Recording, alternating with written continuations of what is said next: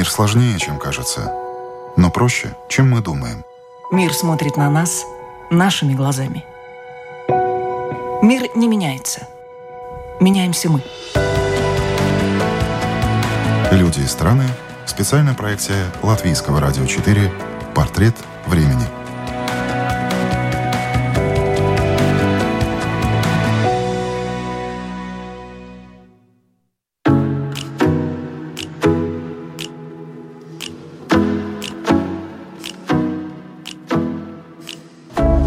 Планировал стать политиком, но не мог им не стать.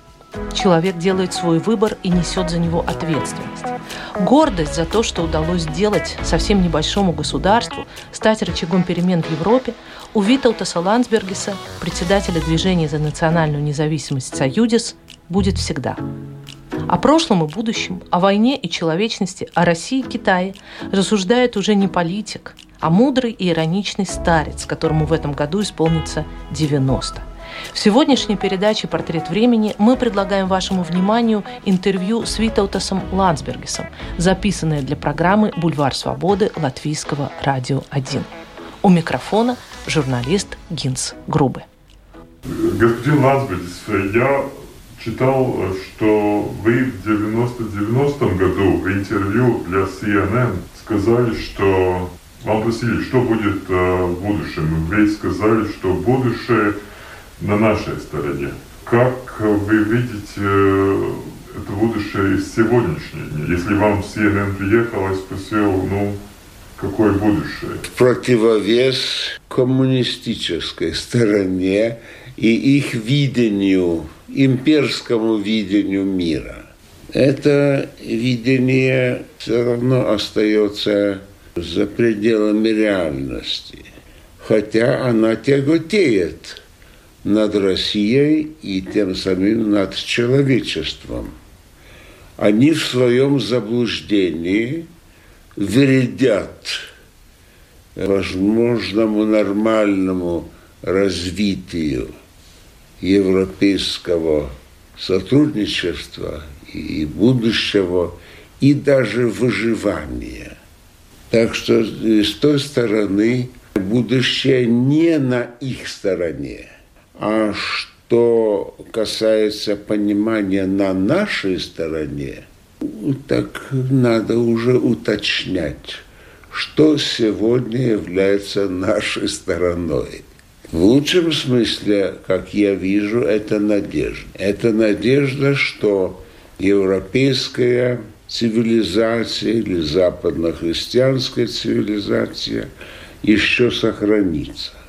Можно на это надеяться, можно этому верить и для этого работать. В наши дни очень часто повторяется, что история циклична, что история повторяется. Какая ваша позиция или ваш, ваши размышления о том, повторяется ли история, если смотреть ретроспективно, или это такая интеллектуальная выдумка, чтобы оправдать какие-то современные процессы? Да, это одна из схем, одна из возможных схем для разговора. Э, но если мы посмотрим более циклично, в космических размерах, наша маленькая планета катится циклично скорее в пропасть. И в большой мере из-за ее обитателей.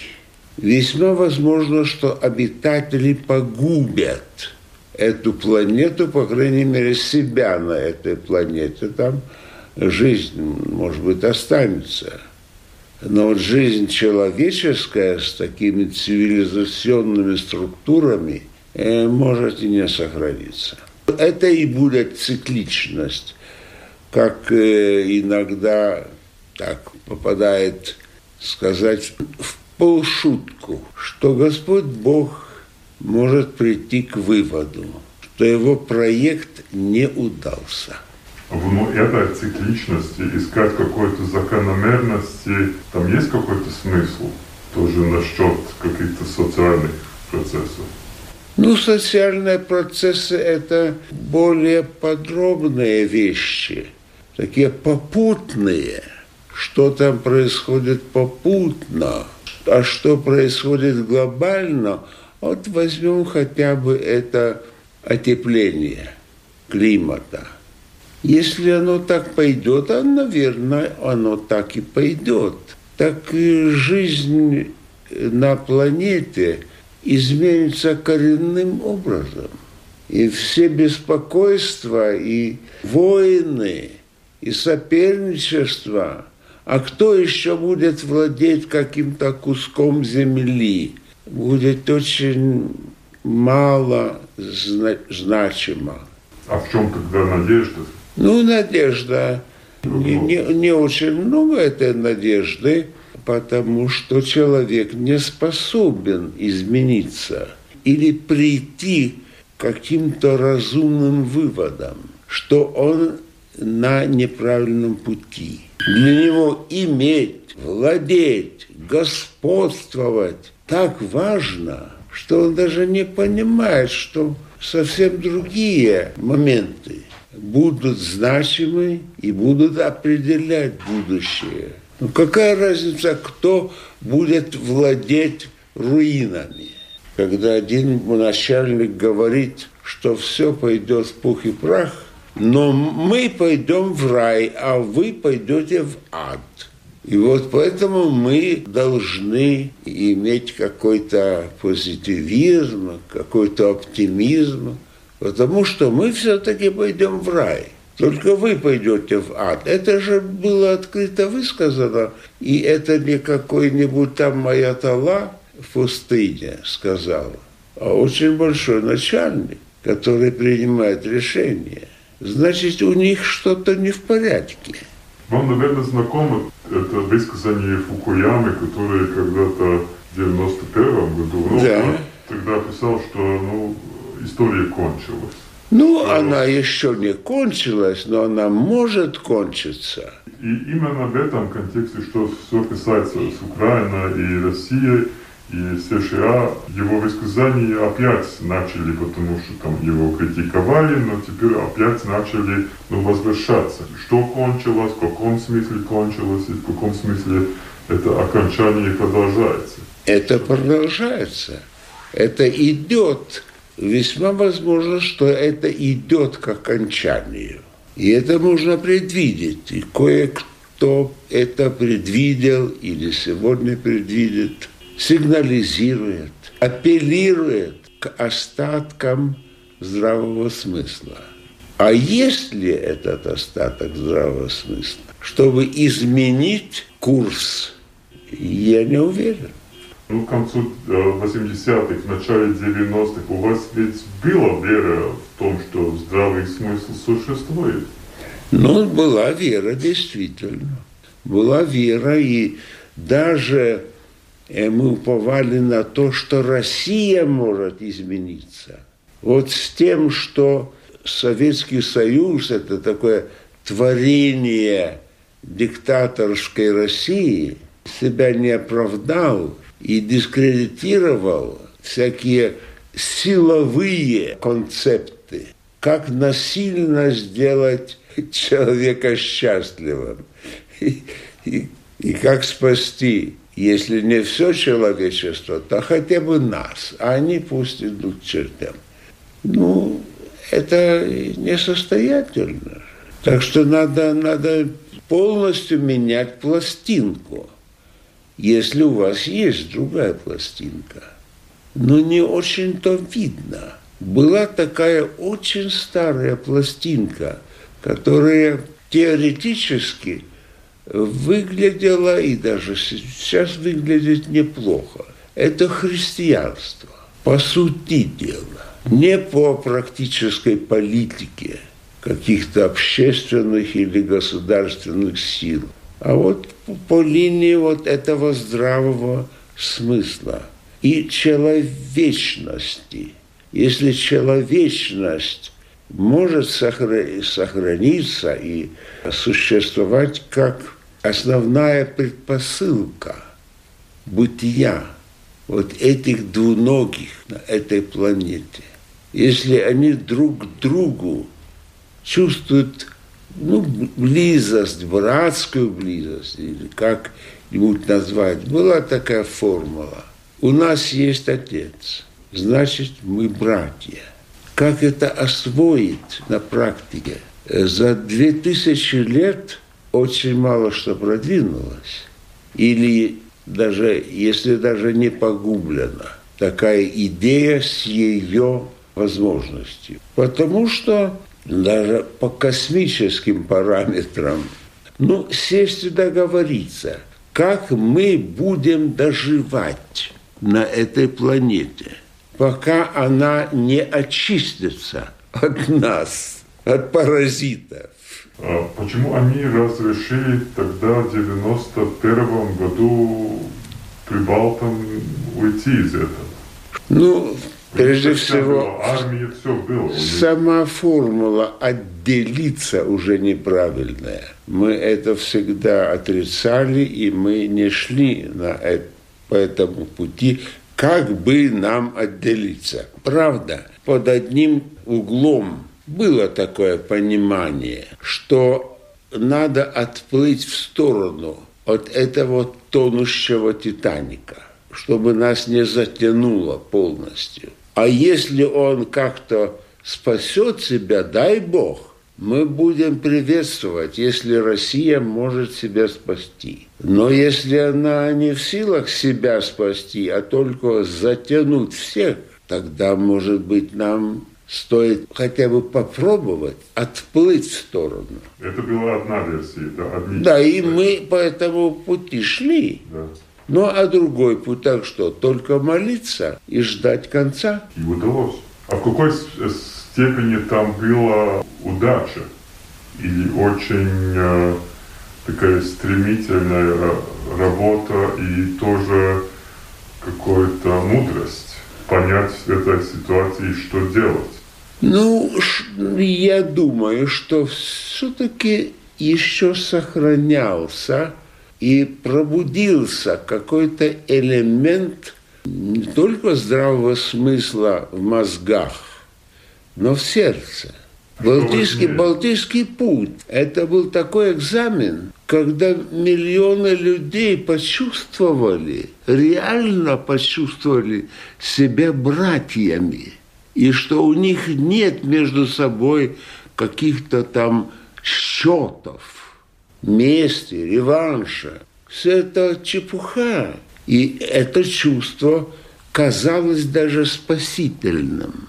А оно могло быть спасительным не только для Прибалтики. Мы предлагали это и для России, для всех народов, которые были под игом коммуны российские. И это должны бы понять и те страны, которые называли себя и которых мы называли свободными. Но были ли они свободны от соблазнов зла? Не совсем. Они же помогали, чтобы бывший Советский Союз не менялся слишком, не становился чем-то другим, хотя бы западного типа демократии, с властью, которая отчитывается перед людьми и которая меняется и не претендует на вечность, как при коммуне. Мы пришли на веки, и Ленин пришел на веки, и Сталин пришел на веки. Советский Союз уже будет на веки то остается только забрать весь остальной мир. И будет полный порядок. И полное счастье для всех. Ну, мы же помним, вы уже такого поколения, которое помнит что-то, что преподавалось. Да, ну я, мое первое место, где я работал, было газета «Атмода» в 91 году в августе я начал работу. А вы только тогда начали? Тогда вы не прошли весь курс коммуны. Есть такая поговорка, которую говорят иногда э, историки, что ну, через три поколения мы должны историю писать заново, потому что контекст меняется, наши ценности меняются, чтобы понять, что произошло. Как вы думаете, будет ли через три поколения, еще не прошло, э, будет, будет историки писать о вашем времени, когда вы были политиком? Нет, такие формулы вроде бы концепта какого-то или концепции, ну, они звучат то ли привлекательно, то ли интересно, дают повод для какого-то разговора, как и вы сейчас хотите иметь разговор на эту тему. Но извините меня, это, это нереально. Потому что это касается будущего. Потому что будет ли это будущее? Это о, через три поколения, а будут ли эти три поколения, если развяжут термоядерную войну или не, э, не сохранят в руках эту силу, которая вырывается и может все проглотить. Этот глупый человек погибнет от своей глупости. И что ему там мечтать о трех поколениях, когда неизвестно, что будет за три месяца. А будет ли война? Вы можете сказать, что войны не будет. Некоторые говорят, что война уже началась. Ну, так война идет все время. И так можно сказать, что война началась сто лет тому назад. И она идет беспрерывно. Это только искусственное разделено. Первая мировая, Вторая мировая, холодная, там еще какие-то. Ну да, это все только такие разделы по времени и по средствам. Усовершенствуют средства, как побольше и побыстрее убить. Вот на это человек способен. Он способен, конечно, и на очень многое хорошее, но я не знаю, э, на чьей стороне будущее, может быть, на стороне дьявола.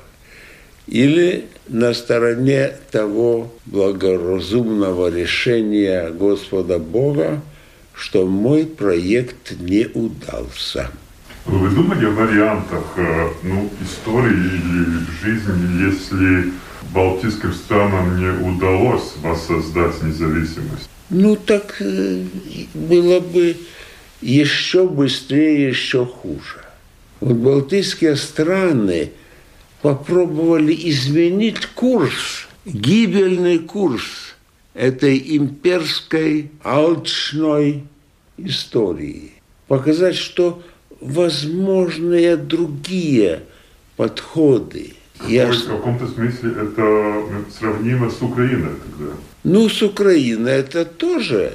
Да, Украина тоже показывает иногда очень такие неожиданные примеры какого-то порыва к свободе, к, к переменам, но перемены должны быть внутренними. А вот Советский Союз оказался неспособным на внутренние перемены, на духовные перемены. Куда делась Дем Россия, куда э, делся Сахаров и все эти идеалисты – которые ну, видели, что он, перестройка это только слово только, но что мир может быть другим. Мы поверили в Литве. Может быть, в Латвии, Эстонии тоже. Вот мы были таким рычагом, который что-то сдвинул. Но мы были не настолько влиятельны, чтобы сдвинуть большие силы на Востоке и на Западе сдвинут с ложной дороги. Ну, я читал такой, я не знаю, там было уже иронии, наверное, в наши дни, когда началось, начались эти разговоры, что у Путина или сегодняшней России есть эти имперские намерения. Некоторые шутили, что если кому-то может быть... Э, ну, послушайте, а зачем... тогда это только у Литвы. Зачем мы, зачем мы говорим про какие-то там детские прибаутки, намерения?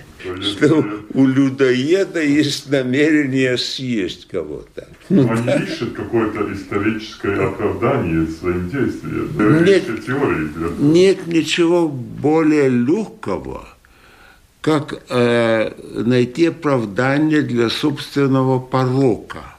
Это я не пришел. Господь Бог меня таким создал.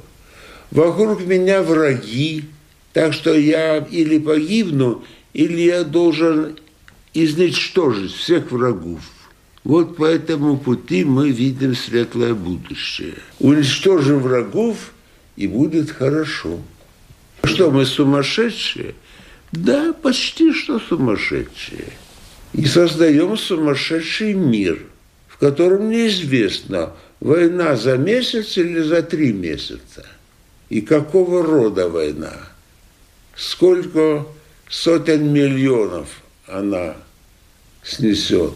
Ну, из какой-нибудь там звезды или иной планеты мы должны, должно быть, выглядим идиотами. Перед человеком две дороги. Или стать людоедом, или обезьяной. А как ему стать человеком, который, ну, достоин этого слова, для которого главный знаменатель – это человечность и человеческое отношение к другому. Ну, его можно назвать ближним. По нашей общей судьбе на этой планете мы все должны быть ближними, потому что мы идем к общей погибели – не частично. Вот вы погибнете, а мы останемся. А что мы можем тогда делать, если ну, мы, мы, если мы способны э, думать, чувствовать и находить правду, то правда в том, что мы выживем только сообща, а не вопреки тебе, наперекор уму. есть, есть такое очень хорошее изречение. Наперекор уму. Тогда возможно только сделать это, эту гибель медленнее. Э, хотя бы. Это правильно, да. Э, а может быть, что-то там в космических измерениях изменится, если будет дано больше времени – но мы ускоряем нашу погибель вместо того, чтобы договориться, ребята, давайте не будем убивать друг друга, давайте не будем уничтожать, давайте не уничтожать эту нашу планету, ее природу, ее океаны, ее климат. Давайте договоримся, как бы нам протянуть, а может быть потом мы найдем еще какие-то решения, как сохраниться. Но не видно даже такого стремления найти общий язык, чтобы сохраниться всем. Ну, если есть организации, как э, Объединенных Наций, где все встречаются. Но что такое организация? Она, она была задумана, ну, как бы и правильно – что вот нужна организация, где мы договоримся и не будем убивать друг друга, а убиваем. И проблема только в том, как надуть друг друга, как не назвать вещи своим именем. В этом контексте я читал э, прошлой неделе интервью с Андрой Калнетой, латышским политиком, ну, во время Атмуда, и она, она сказала такую мысль, что когда она работ, начала работу в Европейском парламенте, да. ей было такое ощущение, что все западные люди очень наивны по отношению к, э, к России. Ну, Но это... со временем она поняла, что они не, не наивны, но что у них есть интерес. Ну, это то же самое. Они на, наивны э, в том, что они установили себе предел своих интересов. И вот там копаются. Копаются в каких-то там отходах, помоях, на свалке. Вот мы имеем сейчас большую человеческую свалку. И там полно идей тоже в этой свалке. Можно копаться. Но где путеводная звезда? Я помню тоже, мое видение было и мой вывод, что все западные политики марксисты, что главным для них это ну, благополучие, материальное благополучие и на этой почве продолжение власти. Если ты не благополучен, тебя могут сменить на другую власть, которая тоже будет стараться выкручиваться благополучно. А что такое благополучие? Более полный карман, более полный желудок, более удовлетворенные амбиции, и это уже вершина? Ну, как кому? Ну, как кому, так? Если еще кто-нибудь другой, чем эти кому, или вся э, планета, населенная такими вот кому, или ягу. Ну, если это так, тогда а, в каком смысле мы можем мы надеяться на то, что западные страны помогут Прибалтике, балтийским странам, если такая час X настанет? Ну так час X уже настал, и не для балтийских стран, и для западных стран уже настал. А мы знаем, что делать? А, Литва знает? По-моему, они еще не осознали. А они еще не осознали, что стоят на перекрестке. А там выбор небольшой. Как погибнуть? И в какой промежуток времени? Тут не, нет так, чтобы две большие разницы. Большая разница была бы, если бы люди и те, которые у власти, и, скажем так, устремились бы на спасение ситуации. Не собственной за счет другого, а на спасение общей ситуации человечества. Но оно не научилось. И даже за две тысячи лет это слишком мало было. Они не стали братьями. Они враги, даже лютые враги, полные ненависти каким-то отличным, то цивилизационным подходом, то расовым, религиозным. Если бы можно было изобрести и предложить, чтобы приняли и религию человечности – участия. Но никого это не интересует. Или это остается в области теоретических э, проектов. А пока мы должны кого-то раздавить. А время истекает. Пока мы друг друга раздавим, то э, не останется уже времени для тех, кто еще остался не раздавленным. А как вы думаете, времена больших политиков э, кончилось? Ну, что из того, что я думаю? Покажите мне этих больших политиков. А что и произошло? Это нет надобности или в чем проблема тогда?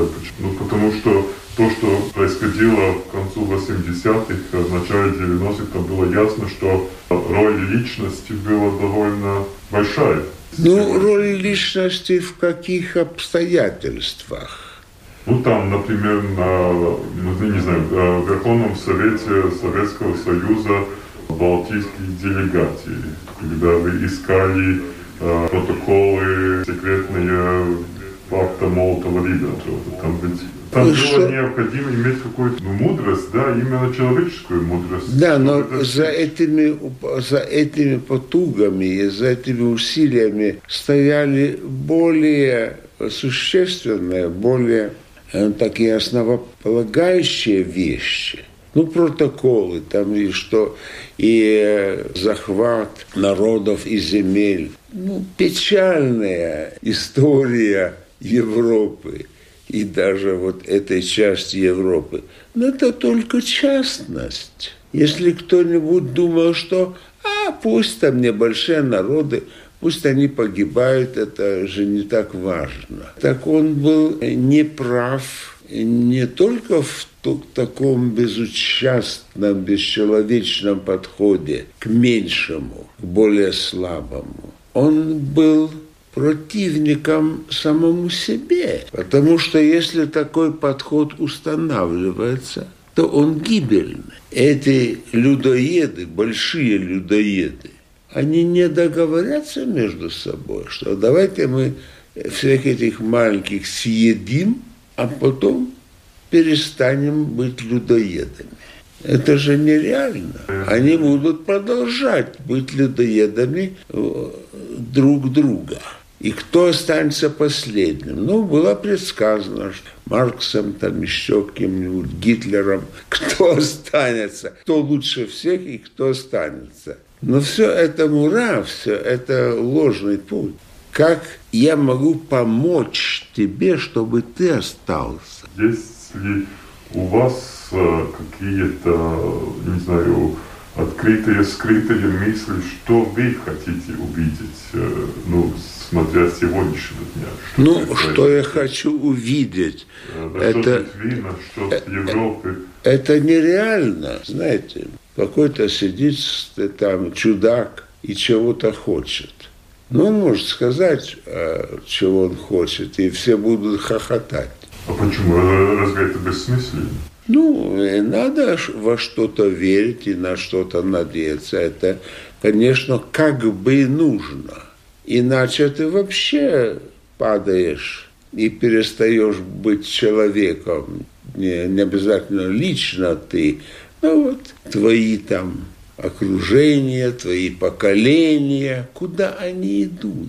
Становятся ли они лучше с ходом времени? Становятся ли они человечнее друг другу? Я читал где-то в 96-м году Даймс Иланс брал у вас интервью, где вы рассказывали, что у вас есть какая-то иллюзия, что, на что вы надеетесь на на работу просвещения, что это единственное, что в Литве литовцам может следующим поколениям помогать. Ну, были... Это работает или не работает? Были раз, разные иллюзии, были, да. И сама идея просвещения, она ведь идет от столетий, от столетий идет. То более просветленные люди, кое-кто думает, больше знающие – а можно повернуть и так. Больше понимающие, лучше понимающие или больше знающие, как делать дела. Это совсем различная вещь. А скажи, как вы думаете, почему в балтийских странах так развита музыка по сравнению с другими искусствами?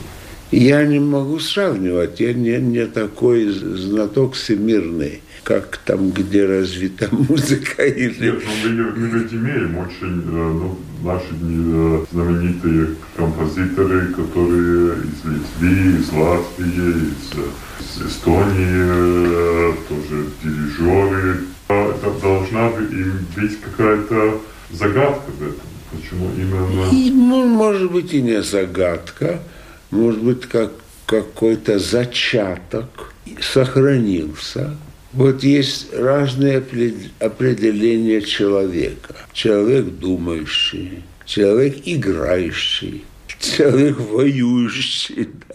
А где вот, где человек тоже любящий? Давайте возьмем попроще.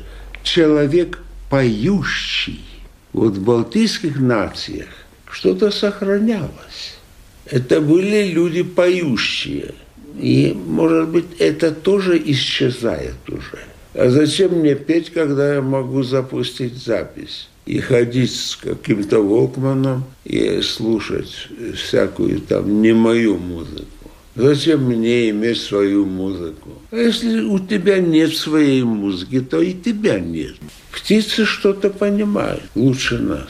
И они даже знают пути, где надо искать источник – жизни, радости, Они не забывают о своей родине. Им надо выждать и вернуться. И почувствовать себя счастливыми. И запеть, и завить гнезда. Вы были профессором, и музыка для вас была самая важная материя вашей жизни, но вы все-таки в каком-то моменте решили стать политиком. Но я не решил. Кто-то решил, что нужно там работать. И, может быть, я там нужен. В том смысле вы не думаете о вариантах вашей жизни?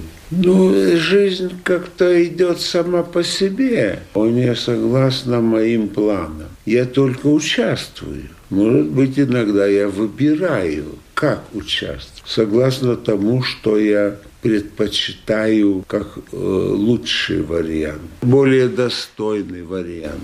Вот это, по-моему, качества такие человеческие. Возвращаясь немножко назад э, тех исторических вопросов э, последних 30 лет, э, я все-таки хотел понять, вы в фильме рассказывали, Сергей Лозница, что вы э, решили э, написать письмо Михаилу Горбачеву уже через несколько лет, но он вам никогда не ответил. Вам это было необходимо? Год тому назад я написал письмо.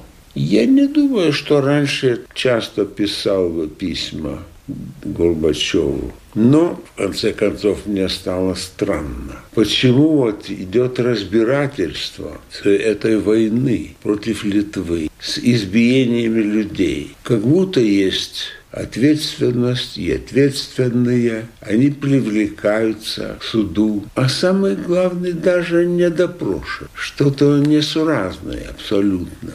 Ну, может быть, он недосягаем. Может быть, предложение к нему дать показания даже не доходят до него. Есть охрана и психологическая, и политическая, которая его не тревожит. Вы Такие... думаете, что это ответственность именно Горбачева в том, что в 91 году 13 января погибли люди? Абсолютно.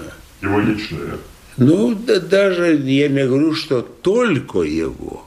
Но без него этого не было. Кто еще этого не понимает? Можно прикидываться дурачком. И он сказал, что он спал. И мне этого достаточно. Ну так, если тебе этого достаточно, так ты иди, сам иди спать. Я думаю, ну в том смысле, как говорят, что Путин это не Путин, в том же контексте Горбачев, наверное, не был только Горбачевым, за ним что-то еще было.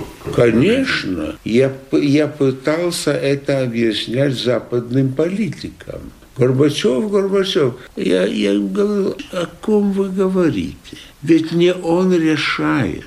Есть люди, есть группы, структуры, которые решают, а он только громкоговоритель который, может быть, умеет продать вот это лучше для вас, чтобы вас надуть.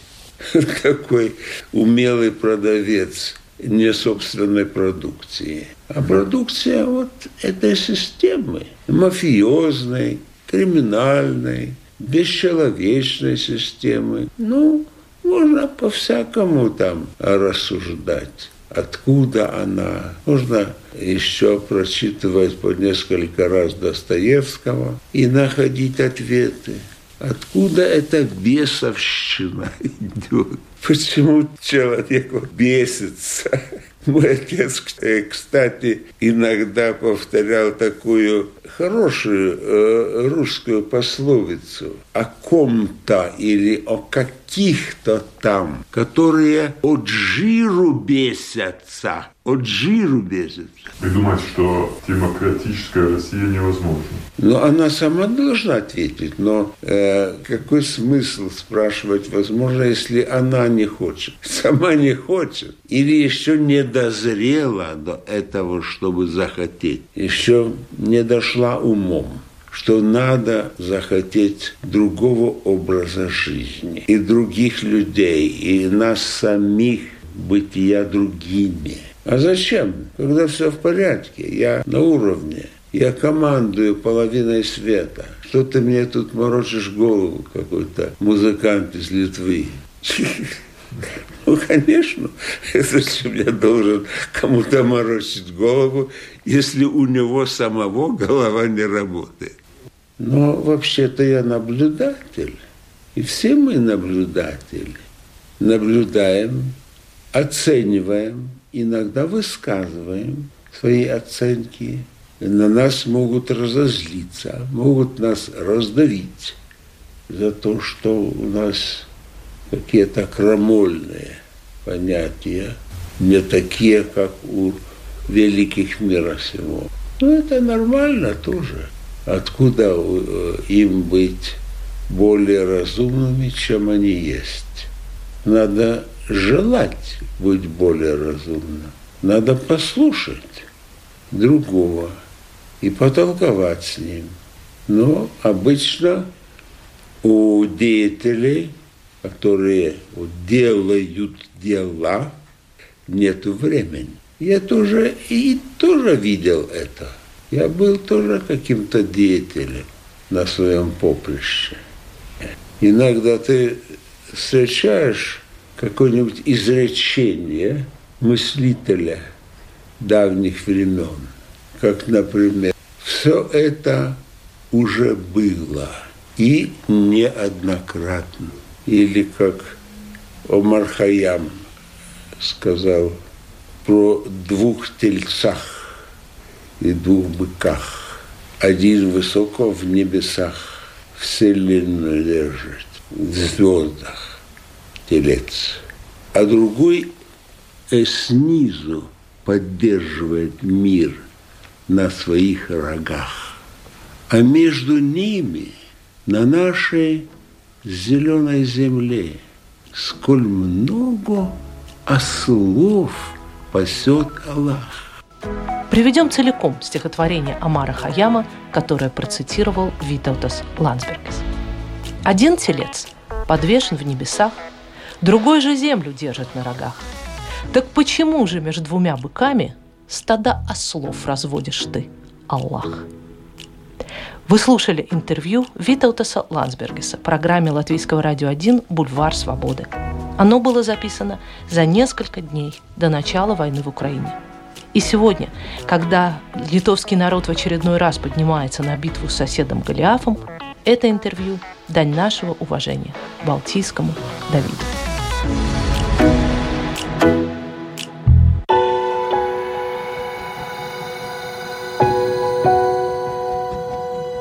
Люди страны. Специальная проекция Латвийского радио 4. Портрет времени.